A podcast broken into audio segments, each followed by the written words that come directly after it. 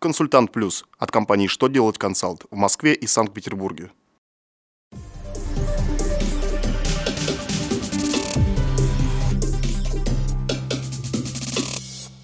Добрый день! Для вас работает служба информации телеканала «Что делать ТВ» в студии Ольга Тихонова.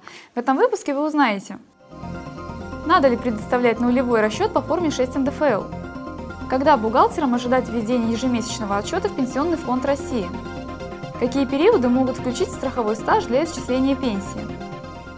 Итак, о самом главном по порядку. В своем очередном письме Минфин напомнил организациям и предпринимателям, что расчет по форме 6 НДФЛ обязаны представлять только налоговые агенты, то есть те лица, которые производят выплаты в пользу физических лиц и обязаны удерживать с них НДФЛ. Поэтому если организация или индивидуальный предприниматель не выплачивает доходы физическим лицам, представлять расчет по форме 6 НДФЛ они не должны.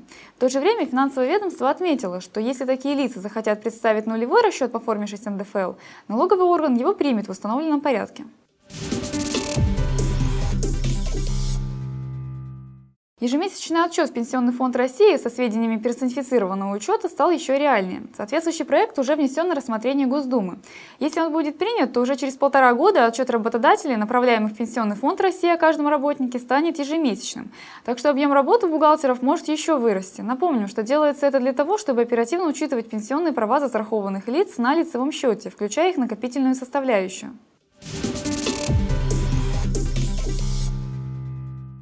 Госдуму внесен правительственный законопроект о дополнении перечня периодов, который учитывается при определении страхового стажа для исчисления пенсии.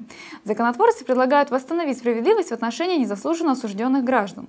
Те россияне, которые привлекались к уголовной ответственности необоснованно, смогут получать пенсию в соответствии со стажем из-за периода временного отстранения от должности работы. Речь идет о реабилитированных гражданах. Финансовое обеспечение выплаты пенсии таким лицам будет происходить за счет трансфертов из федерального бюджета бюджету ПФР. Планируется, что новые положения будут распространяться на правоотношения, возникшие с 20 ноября 2015 года. На этом у меня вся информация. Благодарю вас за внимание до новых встреч!